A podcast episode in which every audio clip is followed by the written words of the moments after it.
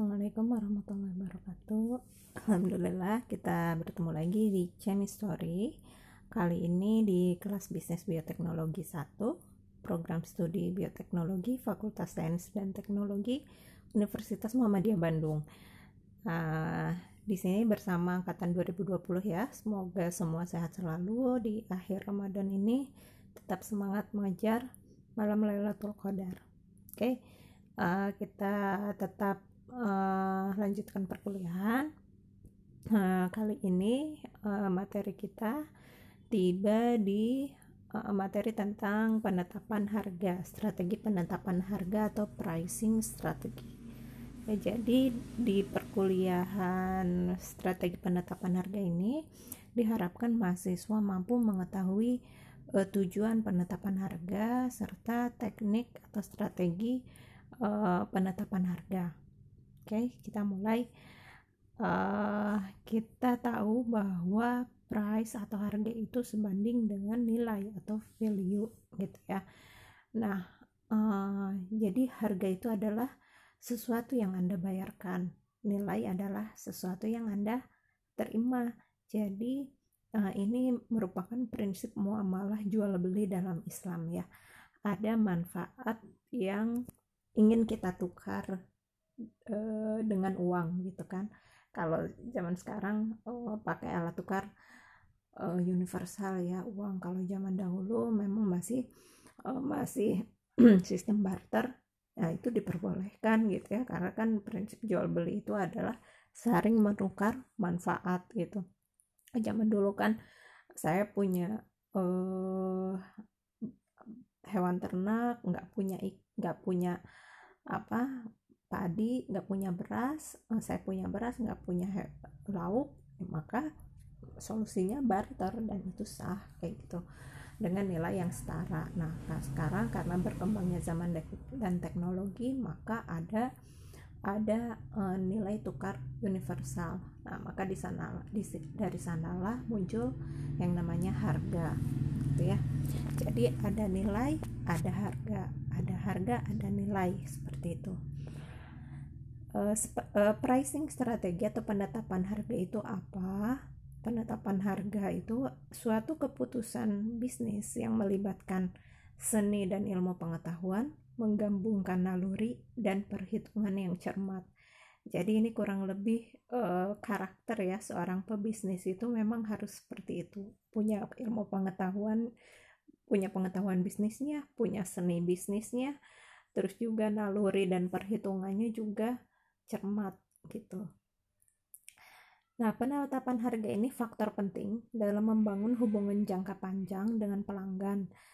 Nah, juga teknik penetapan harga kalau serampangan ini dapat membingungkan dan membuat pelanggan menjauh.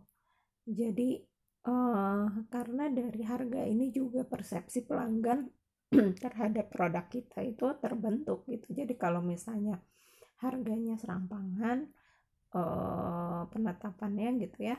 Um, ya pelanggan juga akan menjauh ini uh, produk ini berkualitas enggak sih? Eh, kurang lebih seperti itu. Nah keputusan penetapan harga harus mempertimbangkan seluruh aspek dari suatu perusahaan pemula sehingga eh, serta mempengaruhi segala sesuatu dari kegiatan pemasaran, penjualan hingga operasional dan strateginya. Jadi semua ke uh, apa semua kegiatan dalam perusahaan kecil kita itu itu uh, include dalam pertimbangan harga gitu ya.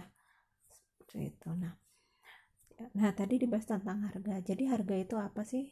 Uh, harga itu adalah nilai moneter atau monetary value dari produk atau jasa di pasar ya Nah, harga ini nilai uang ya, nilai uang tadi sudah dijelaskan, nilai uang yang harus ditukarkan oleh pelanggan untuk mendapatkan suatu produk atau jasa. Sehingga kalau misalnya kita punya uh, produk atau jasa yang nilainya memang dibutuhkan oleh uh, pelanggan gitu kan, kita sudah kemarin sudah bikin ya value proposition gitu, proposisi nilai gitu kan Nah, sehingga pelanggan pun akan uh, ingin gitu uh, merasa butuh uh, mau menebus uh, harga untuk nilai yang dia butuhkan seperti itu.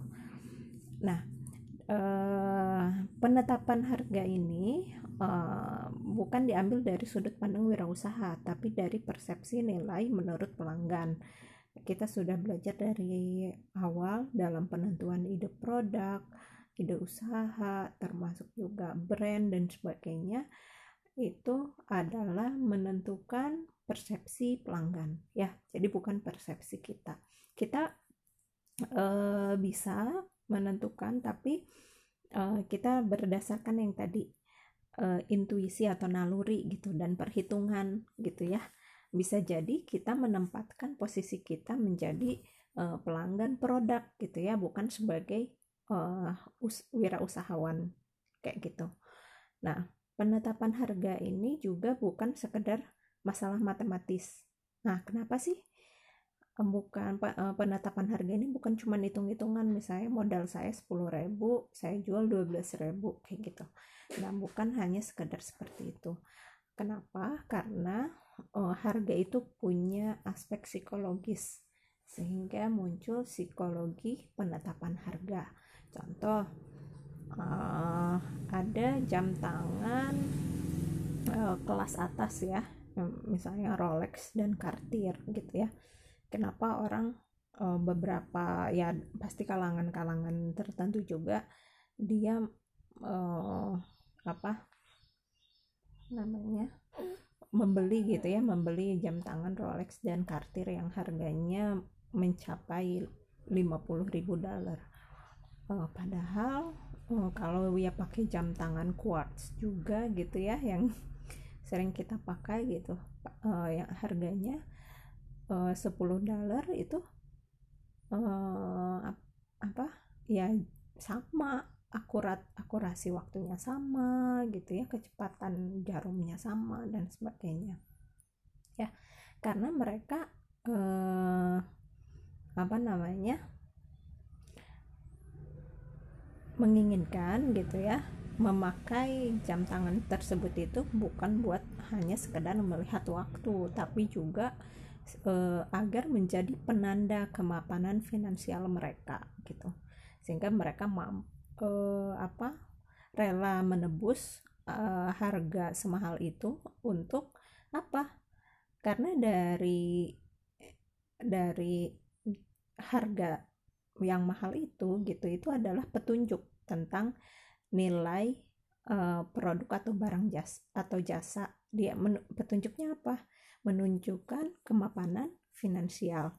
Oh gue mampu loh beli jam yang segini gitu. Berarti uh, apa ya finansialnya sangat-sangat mapan kayak gitu. Sampai segitunya.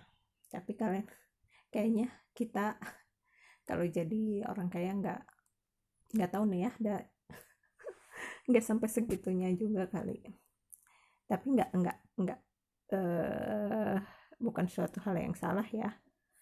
Karena ya bagi orang yang sangat mapan mereka uh, mungkin uangnya mau diposkan untuk apa lagi gitu ya berpikirnya seperti itu. Nah ada juga uh, Rain Renaissance Renaissance Pen Company ya ini uh, dia memasarkan pena-pena yang terbuat dari emas dan platinum juga bertaburan berlian. Nah, dijualnya hingga sampai 230 ribu dolar. Sangat-sangat mahal. Mungkin ini bagi eh, orang-orang kerajaan kali ya. Orang-orang kerajaan Inggris dan sebagainya gitu. Nah, juga ada juga pena yang mengandung DNA terkristalisasi milik Abraham Lincoln yang dijual seharga 1650 dolar. Ya, kalau mungkin kita berpikir ya buat apa sih? Cuman buat nulis kayak gitu doang gitu ya buat nulis pena dan sebagainya. Tapi kalau misalnya buat orang-orang yang tadi ya uh, dia pengen uh, menunjukkan sesuatu gitu ya harga pulpen itu menunjukkan sesuatu kayak gitu ya penunjuk apa? Penunjuk finansial atau misalnya penunjuk hmm, ada juga orang-orang yang uh, me, apa mengkoleksi unik, eh, unik gitu ya barang-barang antik atau unik kayak gitu kan. Nah itu juga uh, ya uh, jadi penunjuk penetapan harga gitu. Nah sehingga dari contoh-contoh tadi uh, kita simpulkan bahwa ada tiga kekuatan potensial dalam penetapan harga. Nah, ada tiga yaitu pertama citra kedua persaingan ketiga nilai gitu. Citra persaingan dan nilai. Nah kita mulai dari uh, citra dulu gitu ya. Bukan citra nama mahasiswa ya. Karena ada ya mahasiswa saya di prodi lain namanya citra. Nah apakah harga rendah ini menandakan produk kita unggul dan kompetitif apakah harga rendah atau tinggi ya menandakan produk kita unggul dan kompetitif oke nah harga membentuk citra produk kita. Nah, ini ada uh, suatu uh, studi, studi yang dilakukan oleh konsultan Copernicus gitu ya. Uh, disimpulkan bahwa hanya 15 sampai 25% pelanggan menganggap bahwa harga menjadi kriteria utama ketika memilih produk atau jasa. Nah, jadi uh, misalnya oh nanti kalau misalnya harga sehat eh uh, kita menentukan harga terlalu mahal nanti orang nggak akan beli loh betul nggak ternyata orang itu nggak mikirin harga ketika dia uh, ya berarti 75% ya. 75% orang tidak mempertimbangkan ber, uh, harga dalam memutuskan membeli gitu. Tapi saya kalau saya saya termasuk ibu ya karena ibu ibu rumah tangga harus ngirit dan sebagainya saya me, me, me, apa namanya uh, faktor harga itu menentukan pembelian lah. Nah berarti saya masuk ke dalam 15 sampai 25 persen studi konsultan tersebut gitu ya nah uh, ya intinya uh, kemap uh, belum belum ini gitu ya uh, finansialnya kayak gitu. Nah, uh, kesalahan umum, lalu kesalahan umum yang dibuat oleh pemilik perusahaan adalah gagal mengidentifikasi nilai tambah, kenyamanan, layanan, dan kualitas yang mereka berikan kepada pelanggan. Nah, padahal hal-hal ini adalah sesuatu yang dengan sangat senang hati akan dibayarkan oleh pelanggan. Maksudnya apa? Ketika kita uh, apa mampu mengidentifikasi nilai tambah atau menambahkan ya nilai pada produk kita, terus juga servis kenyamanan, uh, kualitas gitu ya.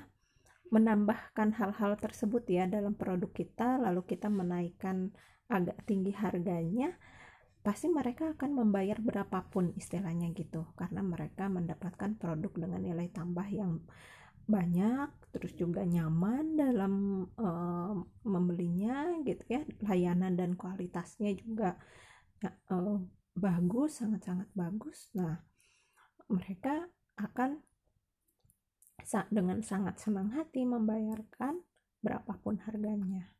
Seperti itu. Nah, ada suatu teori orang menginginkan kualitas. Jadi ketika misalnya kita berpikir untuk menurunkan harga, mereka berpikir, pelanggan itu berpikir bahwa uh, Anda menurunkan nilai dan kualitas. Jadi kalau misalnya uh, ada barang A 10.000 barang B 12.000 tapi barang B ini meskipun mahal tapi misalnya oh misalnya oh apa namanya ada lebih wangi lah lebih apa lebih apa seperti itu ya. Orang misalnya atau misalnya oh, dermatologically tested dan sebagainya gitu ya teruji secara klinis dan sebagainya terus ada halal MUI nya dan sebagainya pasti lebih memilih yang uh, lebih mahal ya. Karena misalnya berpikirnya ah yang ini mah abal-abal gitu.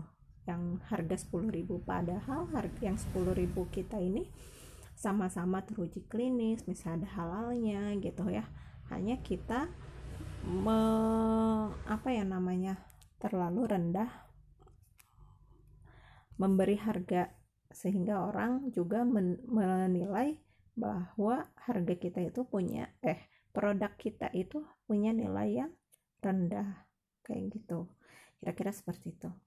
Nah eh, sehingga kita harus berani untuk menawarkan nilai yang superior gitu. Nah di sini uh, hasil penelitian dari Raffi Muhammad penulis Art of Pricing uh, bahwa katanya banyak perusahaan yang menaikkan harga 1% dia mendapatkan kenaikan laba 11%. Nah, ada perusahaan yang menaikkan harga 10%, mereka mendapat keuntungan 100%. Nah, coba lihat perbandingannya kenaikan laba 11% ke eh, dan 100% itu sangat-sangat jauh ya.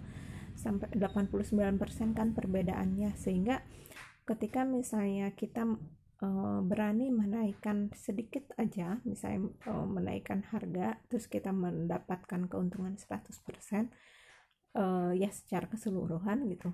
Nah terus dengan keuntungan yang besar itu kita bisa menambah kualitas uh, produk kita harga kita perusahaan kita uh, sehingga ke depannya itu produk-produk kita akan lebih berkualitas lagi. Nah itu akan lebih uh, meningkatkan uh, bisnis kita gitu ya. Juga uh, produk kita akan lebih baik. Gitu. Nah hal ini tidak berarti perusahaan uh, nah tetapi hal hal ini tidak berarti uh, kita bisa dengan bebas menaikkan harga ke tingkat berapapun ya. Karena kenaikan harga yang cukup signifikan harus disertai dengan upaya meyakinkan meyakinkan pelanggan bahwa produk atau jasa eh, yang eh, kita itu menawarkan nilai yang superior ya. Menawarkan jadi kalau misalnya harga kita naik ya berarti ada nilai nilai yang kita tawarkan juga e, bertambah seperti itu. Jadi jangan misalnya e, ya seenaknya juga gitu kita menaikkan harga tapi ya produk kita nggak sebanding dengan nilainya nggak sebanding dengan harga. Kayak gitu itu juga kan jadi membohongi ya. Seperti itu itu tidak akan berkah juga. Nah biasanya memang banyak produk-produk LM yang seperti itu ya. Jadi misalnya harganya e, sebenarnya nilai produknya itu tidak e, misalnya 100.000 ya e, harganya. Padahal nilai produknya cuma 20.000 gitu jadi 80 ribu lagi nih buat apa? Ya buat uh, apa? Uh, itu tahapan-tahapan levelnya misalnya buat si manajernya lah apanya apa apa apanya. Nah, itu uh, agak kurang syari ya. Karena orang uh, apa ya namanya me mengikuti bisnis atau menjual produk itu motivasinya kadang buat dapet bonus buat dapet uh, apa kayak gitu kan uh, bukan uh, bukan untuk menebus nilai manfaat dari si barang tersebut. Kayak gitu.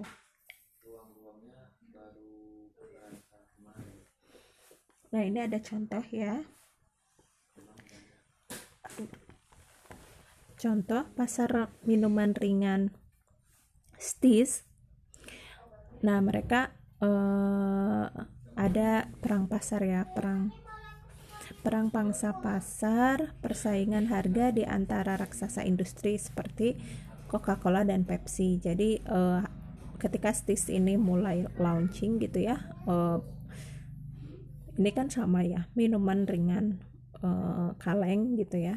Nah uh, itu sedang mengalami persaingan harga yang cukup kompetitif Nah, tapi ketika stis ini muncul, dia punya apa? Dia punya diferensiasi dari Coca-Cola dan Pepsi ini apa? Yaitu dia punya nilai tambah yang ditawarkan ya terdiri dari bahan yang alami, rasanya eksotis, juga punya manfaat antioksidan yang direkomendasikan oleh ahli kesehatan ya nah sehingga produk stis green tea soda ini uh, berhasil uh, diterima oleh pasar ya dan diluncurkan pada tahun 2002 jadi kenapa? Karena dia berhasil membentuk ceruk ya ceruk dalam pasar minuman ringan dengan produk uh, dengan harga yang di, dilabeli lebih tinggi dari uh, market leadernya yaitu Coca-Cola dan Pepsi.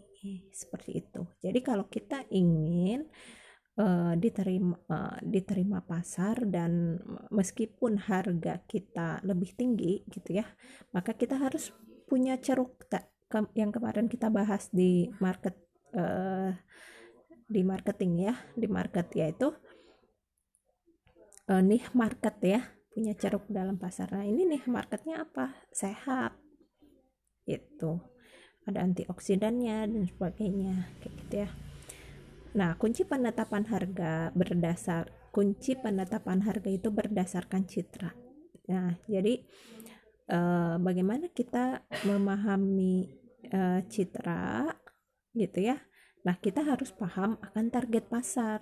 Nah sehingga kemarin kita sudah melakukan riset pasar, membuat persona gitu ya, persona buyer itu sangat-sangat membantu untuk uh, kita bisa membuat penetapan harga. Nah, juga kelompok pelanggan yang akan menjadi sasaran dari barang dan jasa kita. Uh, kita udah punya persona buyer ya, itu tuh adalah representasi gitu ya atau uh, kelompok pelanggan Oke. Uh, lalu selanjutnya nah uh, aspek yang kedua adalah persaingan ya. Persaingan dan penetapan harga. Jadi mempertimbangkan harga pesaing bukan berarti serta-merta menyamainya atau menyerangnya gitu. Jadi ketika kita meriset harga market leader uh, produk kita ya atau uh, kompetitor kita ya itu bukan berarti kita mau uh, harus sama dengan dia harganya atau bukan berarti kita juga ingin menyerang dia ya tidak boleh kita punya niat ketika mau berbisnis uh, adalah untuk menyerang kompetitor kita. Itu tidak syari ya. Tidak islami. Jadi ketika kita berbisnis adalah kita uh, ingin menciptakan produk untuk untuk kemanfaatan orang lain gitu. Adapun misalnya kompetitor yang punya produk yang mirip dengan kita, ya itu mah jadi hmm, jadi partner gitu ya, bukan sebagai musuh lah istilahnya seperti itu. Nah, dua faktor pengaruh persaingan uh, atau kompetisi dalam penetapan harga yaitu lokasi pesaing, terus sifat dari barang atau jasa pesaing. Jadi misalnya uh, kalau lokasi itu kayak mm, kalau misalnya kita punya produk yang sama-sama berdekatan gitu ya produk yang mirip dan ini terus juga lokasinya sama ya kita harus lebih kompetitif harganya misalnya yang hmm, chicken chicken itu pasti banyak ya. Misalnya di A ada Hisana di B ada Sabana gitu kan. Itu biasanya harganya kompetitif sama misalnya 8000 8000 kayak gitu kan. Karena kalau kayak kalau misalnya salah satu lebih mahal pasti kurang laku. Biasanya ah mending yang ini aja saya seperti itu. Nah contoh ini yang kompetitif uh, ada namanya momins. Momins ini uh, kayak apa uh, permen min gitu. Dia punya keunggulan jumlah minnya jauh lebih banyak dari produk pesaing. Uh, tapi pelanggan itu ternyata nggak nggak nggak nggak tahu di apa e, kandungan min kandungan minnya itu lebih banyak kayak gitu ya. Sehingga dia harga e, bandrol harga 1,99 dolar per 36 butirnya. Nah e, respons harga persaing dia turunkan. Jadi 1,97 terus diturunkan lagi 1,69 jadi istilahnya ini belum laku-laku gitu kan. Karena uh, orang itu kan nggak tahu ah yang penting mah murah. Misalnya atau uh, da, kelihatannya sama-sama aja ini permen mint kayak gitu kan. Nah atau penyegar penyegar mulut uh, meskipun ternyata yang mau mint ini uh, apa uh, konsentrasi mintnya itu lebih tinggi nggak ngaruh gitu. Nah setelah diamati pelanggan tidak banyak mengetahui keunggulan produk dan mengambil keputusan pada harga per packnya. Nah saat masuk ke jaringan toko grosir regional, ukuran pak diturunkan menjadi 38 eh, asalnya 38 butir menjadi 38 butir dan harganya menjadi 99 sen. Mohon maaf, ini menjadi 28 butir ya, kan asalnya 36. 36 butir 1,69 dolar. Turun menjadi 28 butir harganya 99 sen. Nah, dengan keputusan ini penjualan mereka naik 350%. Nah, jadi hmm, jadi di sini mereka tidak mengubah kualitas ya. Jadi si konsentrasi minnya itu tetap uh, tinggi, tetap banyak gitu. Tetapi uh, kuantitinya itu di, dikurangi sehingga harganya bisa berkurang gitu wah ini murah pas dicoba wah ini ternyata lebih superior ya minnya gitu ternyata juga kualitasnya sangat baik sehingga uh, orang lebih memilih momin ini daripada kompetitornya seperti itu difahami ya bisa difahami nah sehingga uh, dalam hal persaingan, perang harga itu bukan suatu pilihan. Nah, jadi perang harga itu apa? Permainan paling mematikan bagi perusahaan kecil. Jadi perang harga bisa menghapus margin laba perusahaan sampai pada titik tidak menguntungkan. Hal ini bisa membuka pintu pintu bencana. Turunnya pemasukan sama dengan turunnya kualitas dan pelayanan, menurunkan kesetiaan pelanggan, sehingga menjadi bencana finansial. Nah, jika kita harus menurunkan harga, perhitungkan betul-betul titik impas atau uh, break even point ya. Misalnya jika kita laba kotor kita 25%, terus kita turunkan 10%, maka uh, kita harus bisa meningkatkan penjualan sampai tiga kali lipatnya ya.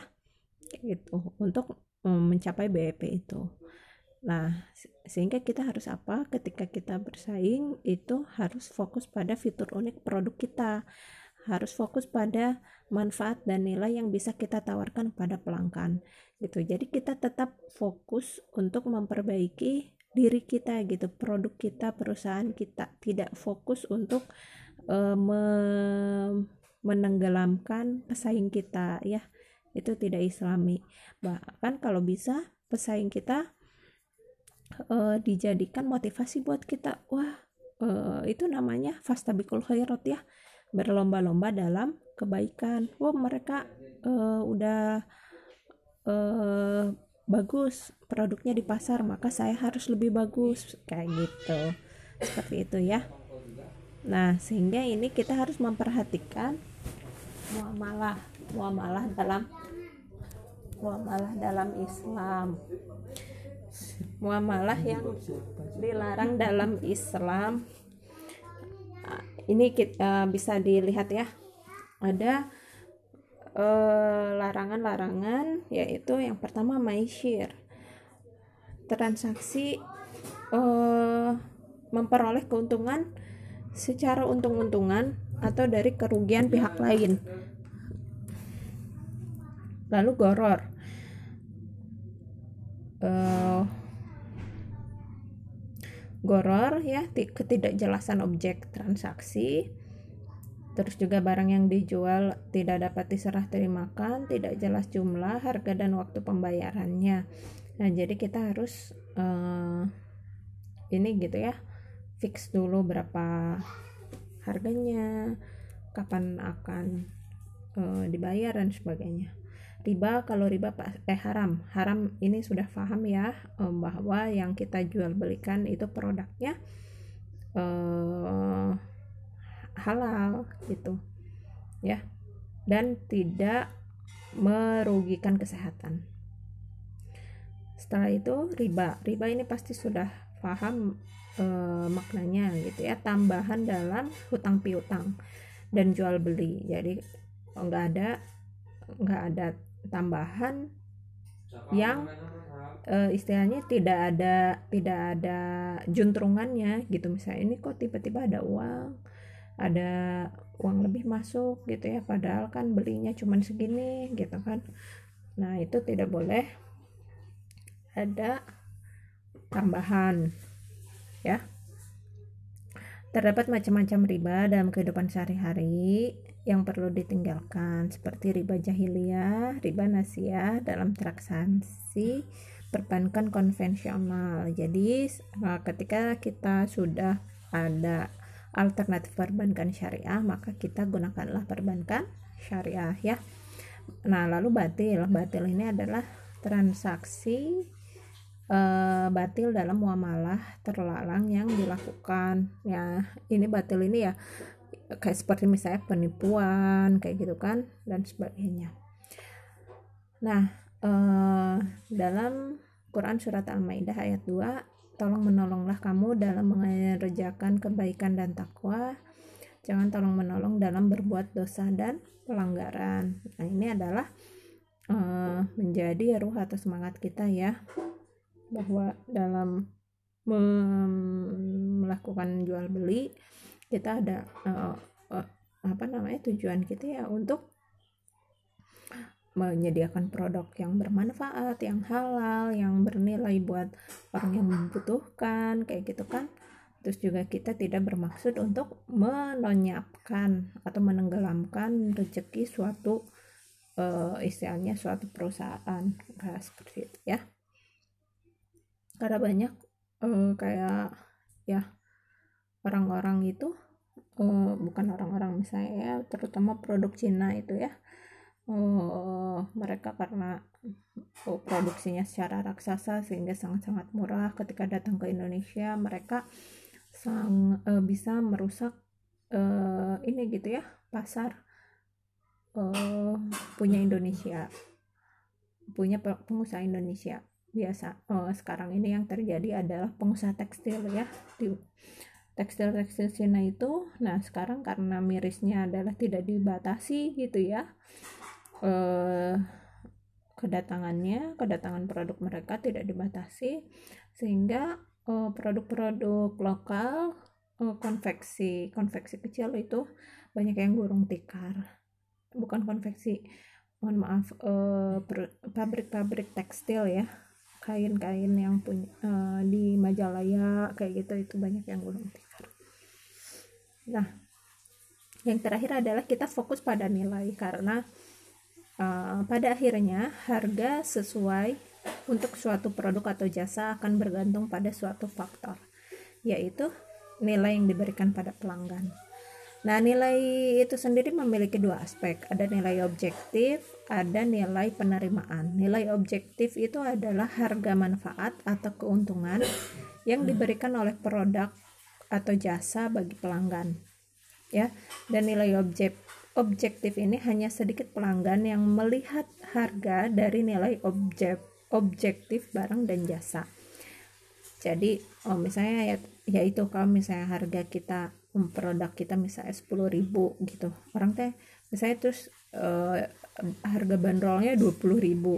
Nah, orang nggak nggak nggak nggak uh, cuman sedikit gitu orang yang memprediksi, wah ini kayaknya harganya cuman 10.000 deh atau bahkan di bawah 10 ribu deh. Terus ah udah saya nggak akan beli itu. Itu sedikit orang yang seperti itu. Mungkin orang yang sangat-sangat nggak mampu atau seperti apa gitu ya. Bukan nggak mampu sih. Kurang kerjaan. Bukan kurang ya seperti itu ya. Nah terus perceived value. Jadi perceived value ini adalah nilai uh, sekumpulan manfaat yang diharapkan akan diperoleh pelanggan dari uh, produk atau jasa tertentu jadi kalau nilai objektif itu nilai objeknya kalau value itu nilai yang diharapkan oleh si pelanggan terhadap barang atau e, jasa kita Nah, pelanggan melihat nilai didasarkan pada pendapat mereka. Gitu. Pelanggan sering kali bertindak tidak rasional. Mereka membuat keputusan pembelian tanpa alasan yang jelas e, bergantung pada konteks pilihannya. Nah, sehingga ini yang namanya ada e, apa? behavior ya, behavior makanya kemarin e, Ibu bahas behavior e, sangat kompleks untuk menentukan atau meriset e, behavior pelanggan itu bisa riset ada ilmunya uh, tapi ibu juga tidak menguasai tapi ya kompleks lah ya buat kita pelajari saat ini gitu karena mereka itu sering kali bertindak tidak rasional gitu ya. Terus juga uh, membeli A membeli B itu tanpa alasan yang jelas. Nah sehingga uh, tadi ya menilai uh, kita uh, mau lihat ke apa nih? Ke nilai objektif atau ke uh, perceived value. Sebenarnya dua-duanya harus kita pertimbangkan seperti itu ya nah uh, lima unsur penerima uh, perceived value itu adalah kualitas produk harga kualitas layanan faktor emosional dan kemudahan. Jadi uh, kualitas produk itu harus ya. Nah terus ini harga harga menentukan perceived value kualitas layanan. Terus faktor emosional ini biasanya ada pada brand terus juga branding. Branding itu uh, ini ya uh, teknik kita mencitrakan produk kita. Kayak gitu misalnya kayak yang kemarin kita bahas ada story ada uh, video dan sebagainya. Uh, juga uh, customer relationship ya. Misalnya dalam kemasan di dalam kemasan itu ada biasanya dalam kemasan kopi ya yang ada macam-macam tuh misalnya eh, hari ini kamu cantik misalnya kayak gitu kan. Eh, atau misalnya eh, kopi ini khusus untuk eh, terus ditulis sendiri. Nah itu kan bentuk customer eh, relationship ya. Bagaimana kita menjalin eh, hati menjalin hati produk kita dengan customer kita kayak gitu ya. Nah itu faktor emosional uh, ya itu menentukan uh, perceived value lalu kemudahan ya kemudahan juga pasti ini sangat menentukan ya nah ini contoh perceived value uh, di produk Starbucks New Skin uh, Nah, ini contoh e, kalau yang Starbucks ini e, experience berbanding dengan ekspektasi. Jadi eks, e, in, me, apa, memenuhi ekspektasi e, pengalaman pelanggan e, terhadap ini ya produk produk kopi. Kayak gitu. Seperti yang kemarin disampaikan kan bahwa uh, mereka sudah menciptakan uh, experience uh, ngopi itu dari uh, orang pulang kerja sampai mem, uh, sampai tempat parkir masuk dan sebagainya sampai meninggalkan uh, kedai Starbucks itu dia menciptakan experience experience-nya. Kalau yang new skin ini uh, pelanggan ini bisa merasakan nilai dari sekumpulan manfaat yang diperoleh dari produk bahwa manfaat dari menggunakan produk perawatan kecantikan hingga memperoleh keuntungan dengan menjadi distributornya. Jadi ini uh, uh, itu gitu ya nggak cuman produknya tapi juga uh, ke sistem penjualannya dia jual. Nah persepsi pelanggannya apa? New Skin produk yang uh, eh, anti aging terbaik gitu. Itemnya juga uh, nyaman uh, pelayanannya nyaman. Terus uh, kelayakan produknya itu menggunakan fitur tambahan produk berupa galvanic spa. Jadi ada uh, apa kayak batu batu spa gitu gitu. Jadi ada tambahannya. Nah di sini New Skin telah mempengaruhi tingkat kepercayaan pelanggan New Skin terhadap merek sehingga menimbulkan loyalitas merek dan New Skin uh, loyalitas merek New Skin gitu pelang jadi uh, dia punya pelanggan setia yang membeli ulang produknya kayak gitu. Seperti itu ya jadi karena uh, si pelanggannya itu juga jadi agennya jadi distributornya gitu ya. Sehingga ya mereka menjual mereka memakai juga. Terus tadi ada tadi ada tambahan nilai itu galvanic spa itu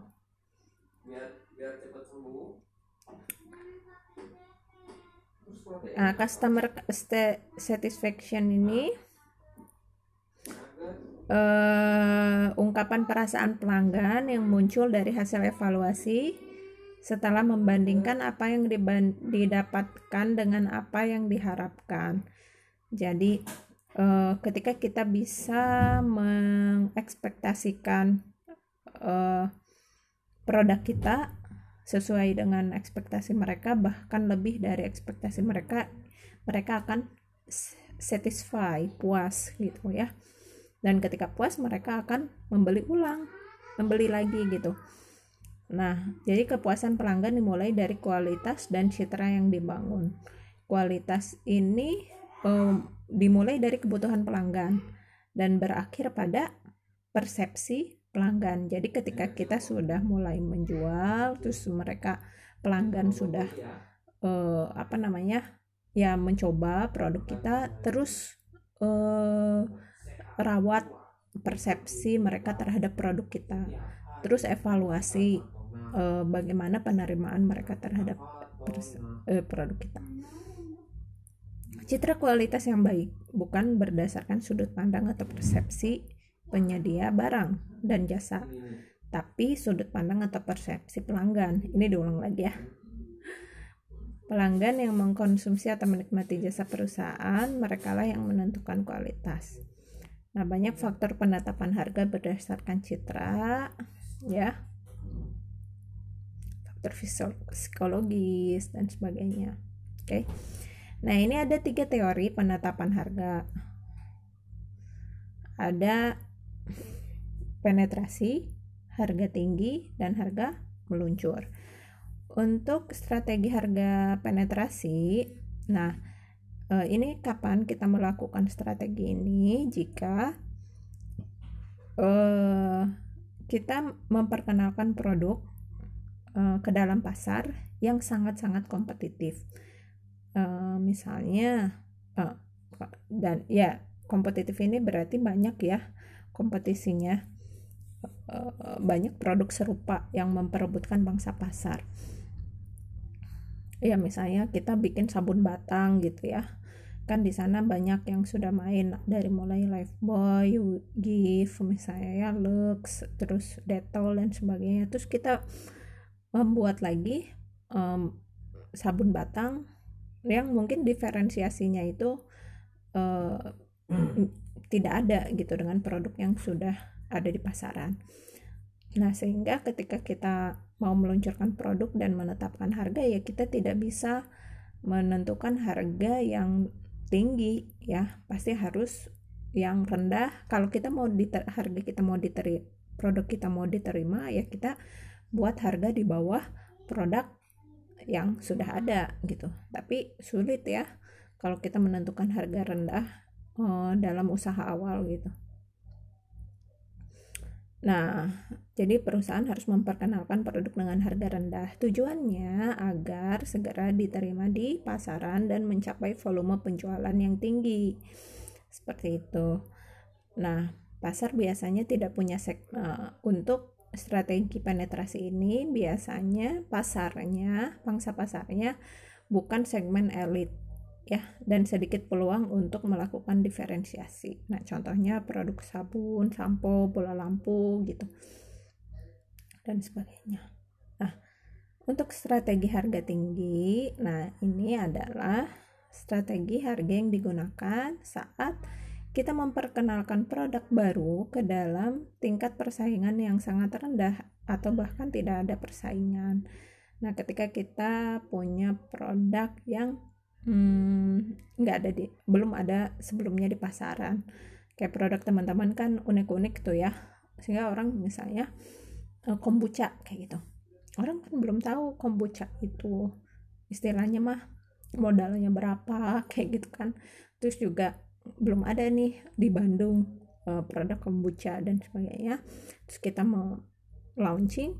Kalau misalnya harga teh sosro itu 5000 uh, kombucha misalnya kita harga 10 uh, hargai 10.000 gitu karena itu punya nilai-nilai tambah yang lebih gitu ya antioksidan, anti kanker dan sebagainya. Nah, uh, orang sangat mau menerima kayak gitu. Nah, terus juga tidak akan memper, memperhatikan harga gitu karena uh, tidak ada pembanding kayak gitu. Kalau kita ini kan teh biasa, misalkan ada teh kotak, ada teh sosro, terus kita bikin teh biasa lagi.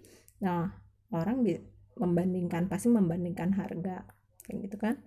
Nah, nah dalam uh, strategi harga tinggi ini biasanya pangsa pasarnya adalah golongan elit yang mampu membayar tinggi. Nah, sehingga uh, inilah yang Ibu sampaikan kemarin uh, untuk produk teman-teman uh, pangsa lah pangsa pasar yang uh, menengah ke atas. Nah, untuk menengah ke bawah kita jadikan itu target sosial. Maksudnya apa? Uh, jadi ketika kita tadi ya mampu menaikkan laba beberapa ratus persen seperti itu ya terus kita memiliki revenue stream yang tinggi uh, kita akan lalu kita alokasikanlah sekian persen untuk kegiatan sosial kayak gitu ya.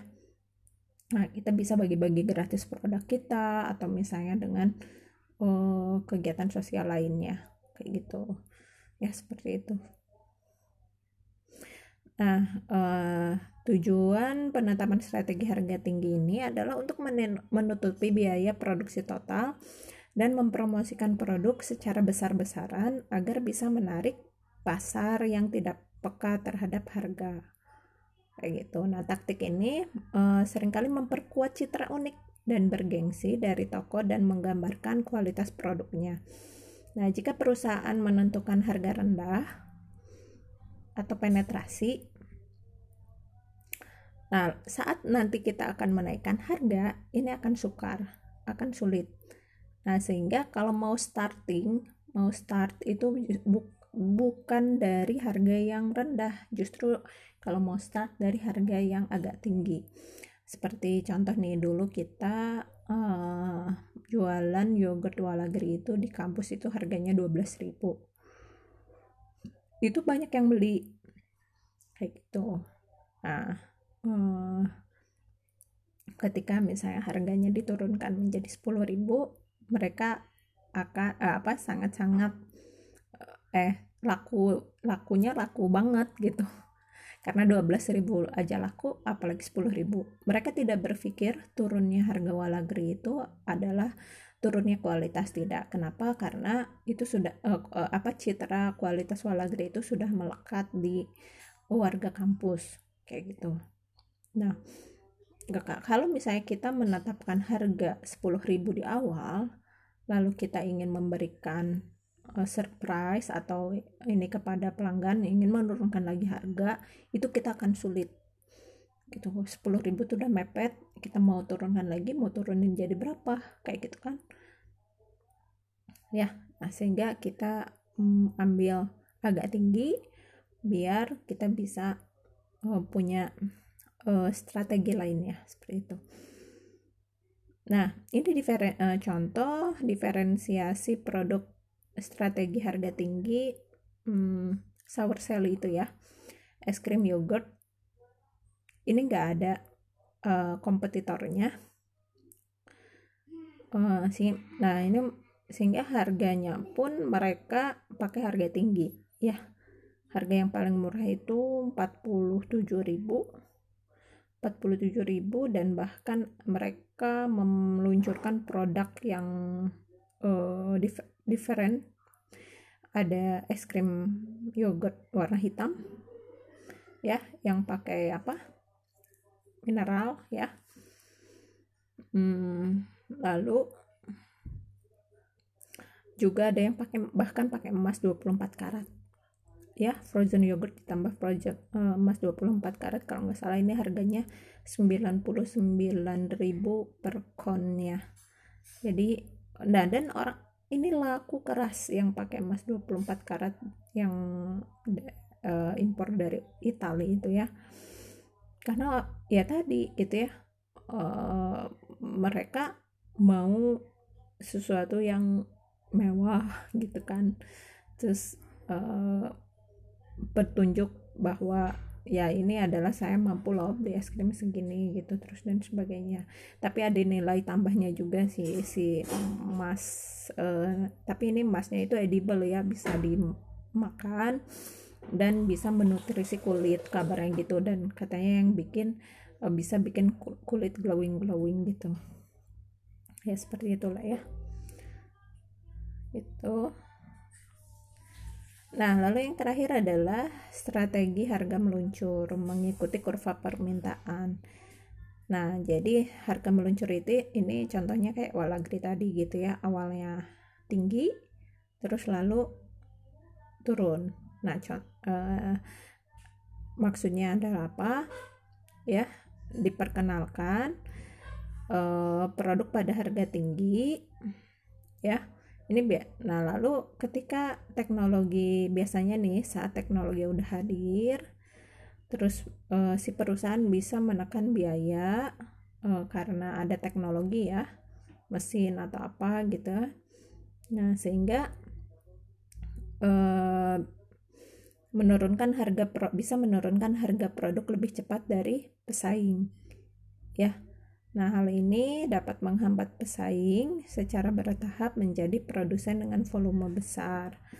Nah, contohnya uh, adalah uh, harga awal yang tinggi ini membuat biaya awal cepat kembali. Jadi, ketika kita memulai um, um, usaha, terus kita pakai harga tinggi, terus kita dapat untung yang besar itu ada e, menjadi motivasi tersendiri gitu ya bagi peng, pengusaha pemula wih kita dapat untung nih gitu ya. Alhamdulillah. Nah itu menjadi motivasi gitu ya. Nah kita harus e, mencapai itu ya menikmati dulu keuntungan itu terus e, juga meningkatkan e, kualitas produk gitu. Nah lalu e, dengan uh, keuntungan itu kita bisa membeli teknologi uh, misalnya mesin gitu ya. Oh ini sekarang produksi kombucha bisa atau produksi apa tuh nata de coco bisa pakai mesin gitu. Karena uh, dengan keuntungan itu uh, gede gitu ya untungnya. Terus bisa balik modal justru bisa beli uh, alat yang lainnya. Nah sehingga si uh, biaya produksinya itu menurun. Nah, sehingga kita bisa menurunkan harga. Nah, harga meluncur tuh. Nah, dengan uh, harga turun, orang sudah tahu kualitas kita baik, terus harganya uh, lebih rendah. Wah, itu sangat tinggi lagi uh, apa namanya perputarannya penjualannya seperti itu ya. Nah, Demikian penjelasan tentang strategi penetapan harga. Semoga uh, bisa difahami. Silahkan untuk pertanyaan dan diskusi bisa dilakukan di grup. Sekian, wassalamualaikum warahmatullahi wabarakatuh.